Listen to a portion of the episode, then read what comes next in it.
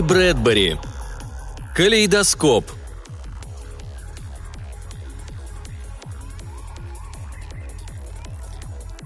Ракету тряхнуло, и она разверзлась, точно бок ей вспорол гигантский консервный нож. Люди, выброшенные наружу, бились в пустоте десятком серебристых рыбешек. Их разметало в море тьмы, а корабль, разбитый в дребезги, продолжал свой путь.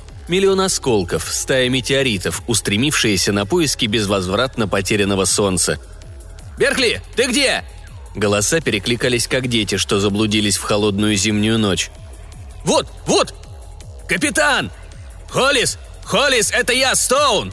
Стоун, это я, Холлис! Где ты?» «Не знаю. Откуда мне знать? Где верх? Где низ? Я падаю! Боже милостивый, я падаю!» Они падали, падали, словно камешки в колодец, словно их разметало одним мощным броском. Они были уже не люди, только голоса. Очень разные голоса, бестелесные, трепетные, полные ужаса или покорности. «Мы разлетаемся в разные стороны!» Да, правда. Холлис, летя кувырком в пустоте, понял. Это правда. Понял и как-то отупело смирился. Они расстаются. У каждого своя дорога, и ничто уже не соединит их вновь. Все они в герметичных скафандрах, бледные лица закрыты прозрачными шлемами, но никто не успел нацепить энергоприбор. С энергоприбором за плечами каждый стал бы в пространстве маленькой спасательной шлюпкой. Тогда можно бы спастись самому и прийти на помощь другим, собраться всем вместе, отыскать друг друга. Они стали бы человеческим островком и что-нибудь придумали бы. А так, они просто метеориты, и каждый бессмысленно несется навстречу своей неотвратимой судьбе – Прошло должно быть минут десять, пока утих первый приступ ужаса, и всех сковало оцепенелое спокойствие. Пустота, огромный мрачный ткацкий станок принялась ткать странные нити. Голоса сходились, расходились, перекрещивались, определялся четкий узор. «Холлис, я Стоун. Сколько времени мы сможем переговариваться по радио?» «Смотря с какой скоростью ты летишь в свою сторону, а я в свою». «Думаю, еще с час. «Да, пожалуй», – бесстрастно отрешенно отозвался Холлис. «А что произошло?» – спросил он минуту спустя. «Наша ракета взорвалась, только и всего. С ракетами это бывает». «Ты в какую сторону летишь?» «Похоже, врежешь в Луну. А я в Землю, возвращаюсь к матушке Земле со скоростью 10 тысяч миль в час. Сгорю как спичка. Холлис подумал об этом с поразительной отрешенностью, будто отделился от собственного тела и смотрел, как оно падает. Падает в пустоте. Смотрел равнодушно со стороны, как когда-то в незапамятные времена зимой на первые падающие снежинки. Остальные молчали и думали, что с ними случится. И падали, падали, и ничего не могли изменить. Даже капитан притих, ибо не знал такой команды, такого плана действий, что могли бы исправить случившееся – «Ох, как далеко падать, как далеко падать, далеко-далеко!» – раздался чей-то голос. «Я не хочу умирать, не хочу умирать. Как далеко падать?» «Кто это?» «Не знаю». «Наверное, Стимстон. Стимстон, ты?» «Далеко-далеко, не хочу я так. Ох, господи, не хочу я так!» «Стимсон, это я, Холлис. Стимсон, ты меня слышишь?» Молчание. Они падают поодиночке, кто куда. «Стимсон!» «Да?» – наконец-то отозвался. «Не расстраивайся, Стимсон, все мы одинаково влипли». «Не нравится мне тут. Я хочу отсюда выбраться». «Может, нас еще найдут?» «Пускай меня найдут. Пускай найдут», — сказал Стимсон. «Неправда. Не верю. Не могло такое случиться». «Ну да, это просто дурной сон», — вставил кто-то. «Заткнись», — сказал Холлис. «Поди сюда и заткни мне глотку», — предложил тот же голос. Это был Эпплгейт. Он засмеялся, даже весело, как ни в чем не бывало. «Поди-ка заткни мне глотку!» И Холлис впервые ощутил, как невообразимо он бессилен. Слепая ярость переполняла его. Больше всего на свете хотелось добраться до Эпплгейта. Многие годы мечтал до него добраться. И вот, слишком поздно. Теперь Эпплгейт лишь голос в шлемофоне. Падаешь, падаешь, падаешь. И вдруг, словно только теперь им открылся весь ужас случившегося, двое из уносящихся в пространство разразились отчаянным воплем. Как в кошмаре Холлис увидел. Один проплывает совсем рядом и вопит, вопит. «Перестань!» Казалось, до кричащего можно дотянуться рукой. Он исходил безумным нечеловеческим криком. Никогда он не перестанет. Этот вопль будет доноситься за миллионы миль, сколько достигают радиоволны. И всем вымотает душу, и они не смогут переговариваться между собой. Холлис протянул руки. Так будет лучше. Еще одно усилие, и он коснулся кричащего. Ухватил за щиколотку, подтянул. Вот они уже лицом к лицу. Тот вопит, цепляется за него бессмысленно и дико, точно утопающий. Безумный вопль заполняет вселенную. «Так ли, эдак ли?» – думает Холлис. «Все равно его убьет луна, либо земля, либо метеориты. Так почему бы не сейчас?» Он обрушил железный кулак на прозрачный шлем безумного. Вопль оборвался. Холлис отталкивается от трупа, и тот, кружась, улетает прочь и падает. И Холлис падает, падает в пустоту – и остальные тоже уносятся в долгом вихре нескончаемого безмолвного падения. «Холлис, ты еще жив?» Холлис не откликается, но лицо ему обдает жаром. «Это опять я, Эпплгейт!» «Слышу. Давай поговорим, все равно делать нечего». Его перебивает капитан. «Довольно болтать, надо подумать, как быть дальше». «А может, вы заткнетесь, капитан?» – спрашивает Эпплгейт. «Что?»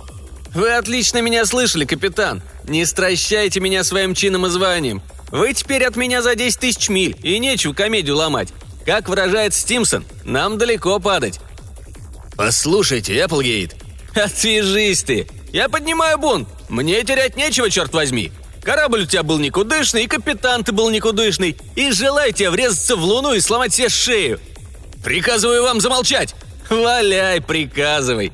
За 10 тысяч миль Эпплгейт усмехнулся. Капитан молчал. «О чем бишь мы толковали, Холлис?» – продолжал Эпплгейт. «А, да, вспомнил. Тебя я тоже ненавижу. Да ты сам это знаешь. Давным-давно знаешь». Холлис беспомощно сжал кулаки. «Сейчас я тебе кое-что расскажу. Можешь радоваться. Это я тебя провалил, когда ты пять лет назад добивался места в ракетной компании». Рядом сверкнул метеорит. Холлис опустил глаза. Кисть левой руки срезала как ножом. Хлещет кровь. Из скафандра мигом улетучился воздух. Но, задержав дыхание, он правой рукой затянул застежку у локтя левой, перехватил рукав и восстановил герметичность. Все случилось мгновенно, он и удивиться не успел. Его уже ничто не могло удивить. Течь остановлена, скафандр тотчас опять наполнился воздухом. Холлис перетянул рукав еще туже, как жгутом, и кровь, только что хлеставшая точно из шланга, остановилась. За эти страшные секунды с губ его не сорвалось ни звука – а остальные все время переговаривались. Один, Леспер, болтал без умолку. У него, мол, на Марсе жена, а на Венере другая, и еще на Юпитере жена, и денег кур не клюют, и здорово он на своем веку повеселился. Пил, играл, жил в свое удовольствие. Они падали, а он все трещал и трещал языком. Падал навстречу смерти и предавался воспоминаниям о прошлых счастливых днях. Так странно все. Пустота. Тысячи миль пустоты – а в самой сердцевине ее трепещут голоса. Никого не видно, ни души, только радиоволны дрожат, колеблются, пытаясь взволновать людей. «Злишься, Холлис?» «Нет». И правда, он не злился. Им опять овладело равнодушие. Он был точно бесчувственный камень, нескончаемо падающий в ничто – ты всю жизнь старался выдвинуться, Холлис, и не понимал, почему тебе вечно не везет. А это я внес тебя в черный список перед тем, как меня самого вышвырнули за дверь». «Это все равно», — сказал Холлис. Ему и правда было все равно. Все это позади. Когда жизнь кончена, она словно яркий фильм, промелькнувший на экране. Все предрассудки, все страсти вспыхнули на миг перед глазами, и не успеешь крикнуть, вот был счастливый день, а вот несчастный, вот милое лицо, а вот ненавистное. Как пленка уже сгорела дотла, и экран погас. Жизнь осталась позади, и, оглядываясь назад, он жалел только об одном. Ему еще хотелось жить и жить. Неужто перед смертью со всеми так? Умираешь, а кажется, будто и не жил. Неужто жизнь так коротка? Вздохнуть не успел, а уже все кончено. Неужто всем она кажется такой немыслимо короткой? Или только ему здесь, в пустоте, когда считанные часы остались на то, чтобы все продумать и осмыслить? А Леспер, знай, болтал свое. «Что ж, я пожил на славу. На Марсе жена, и на Венере жена, и на Юпитере.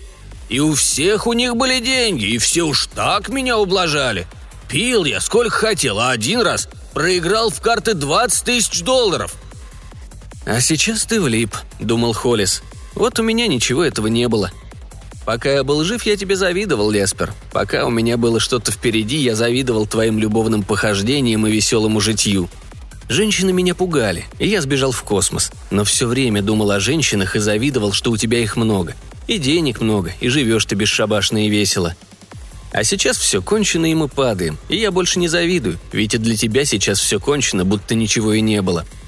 Холлис вытянул шею и закричал в микрофон. «Все кончено, Леспер!»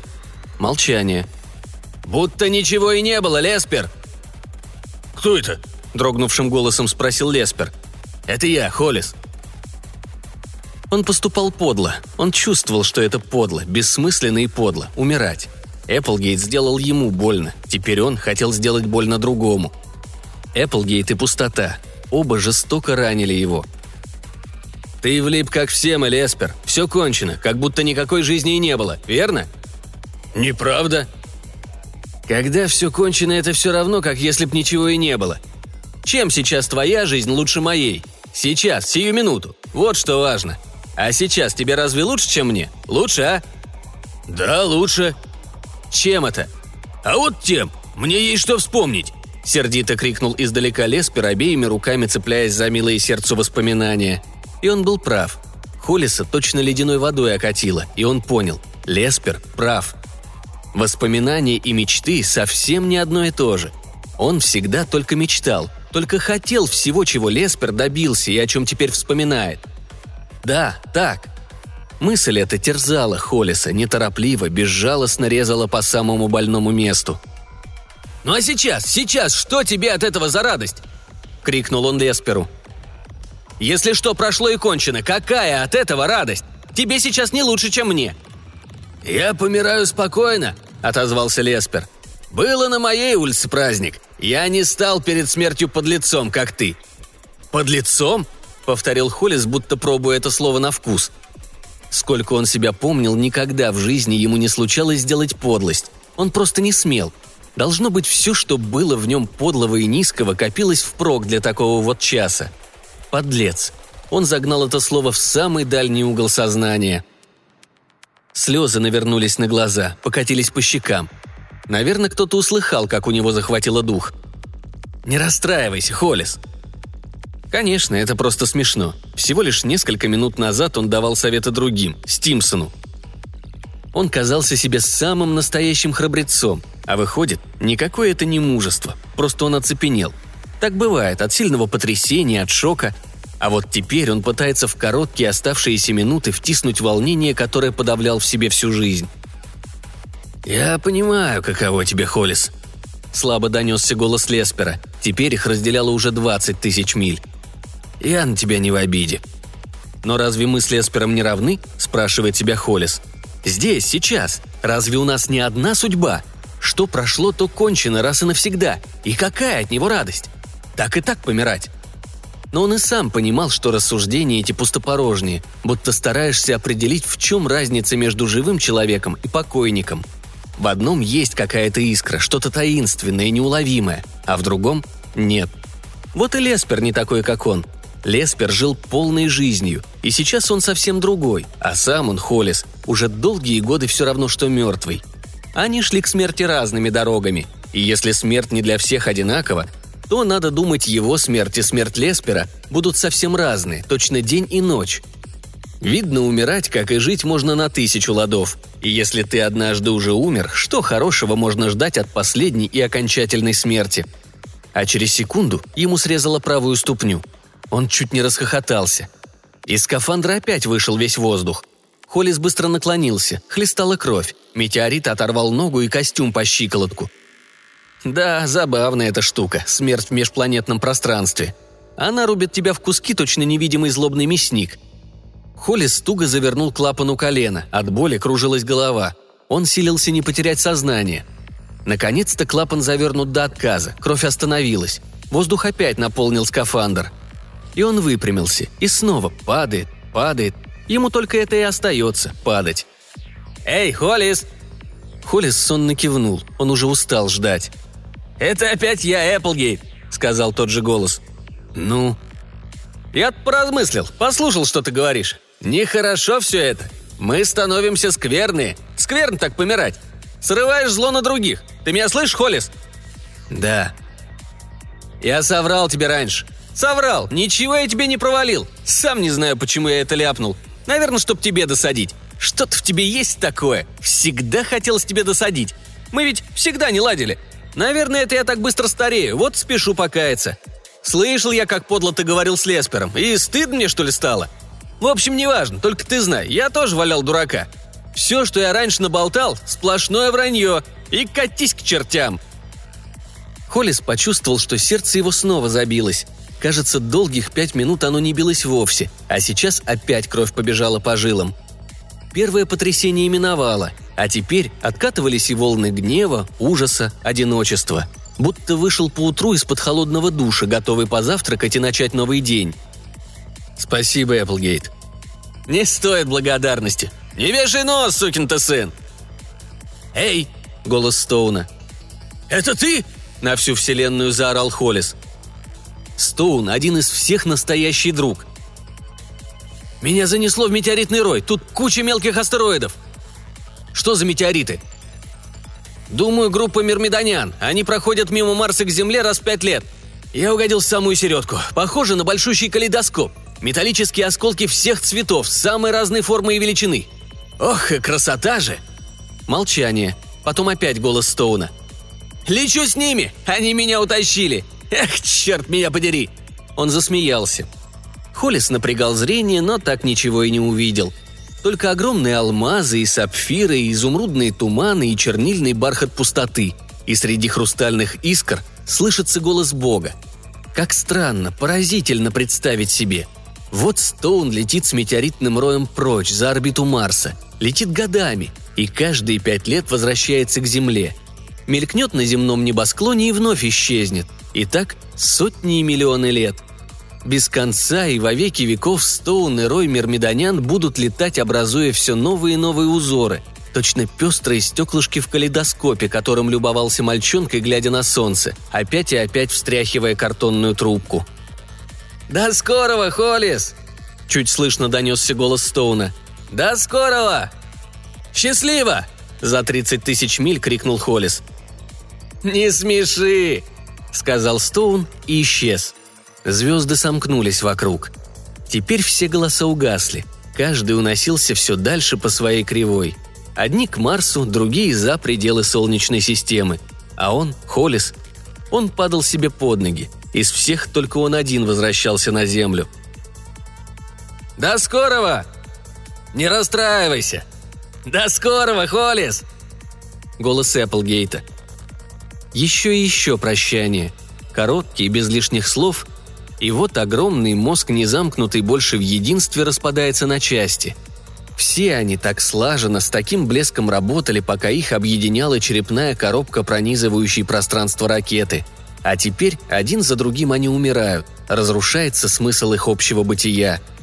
И как живое существо погибает, едва выйдет из строя мозг, так теперь погибал самый дух корабля, и долгие дни, прожитые бок о бок, и все, что люди значили друг для друга – Эпплгейт теперь всего лишь оторванный от тела палец. Уже незачем его презирать, противиться ему. Мозг взорвался, и бессмысленные бесполезные обломки разлетелись во все стороны. Голоса замирали, и вот пустота нема. Холис один. Он падает. Каждый остался один. Голоса их сгинули, как будто Бог обронил несколько слов, и недолгое эхо дрогнуло и затерялось в звездной бездне. Вот капитан уносится к луне, вот Стоун среди роя метеоритов. А там Стимсон, а там Эпплгейт улетает к Плутону. И Смит, Тернер, Андервуд и все остальные. Стеклышки калейдоскопа. Они так долго складывались в переменчивый мыслящий узор, а теперь их раскидало всех врозь, поодиночке. «А я?» – думал Холлис. «Что мне делать?» «Как? Чем теперь искупить ужасную пустую жизнь? Хоть одним добрым делом искупить бы свою подлость. Она столько лет во мне копилась, а я и не подозревал.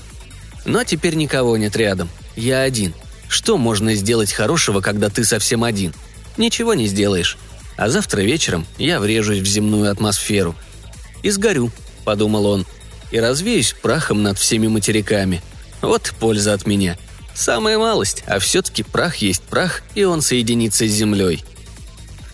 Он падал стремительно, точно пуля, точно камешек, точно гирька. Спокойный теперь, совсем спокойный, не ощущая ни печали, ни радости. Ничего. Только одного ему хотелось – сделать что-нибудь хорошее теперь, когда все кончено. Сделать хоть что-то хорошее и знать – я это сделал. Когда я врежусь в воздух, я вспыхну как метеор. «Хотел бы я знать», — сказал он вслух. «Увидит меня кто-нибудь». Маленький мальчик на проселочной дороге поднял голову и закричал. «Мама, мама, смотри, падучая звезда!» Ослепительно яркая звезда прочертила небо и канула в сумерки над Иллинойсом. «Загадай желание», — сказала мать. «Загадай скорее желание», —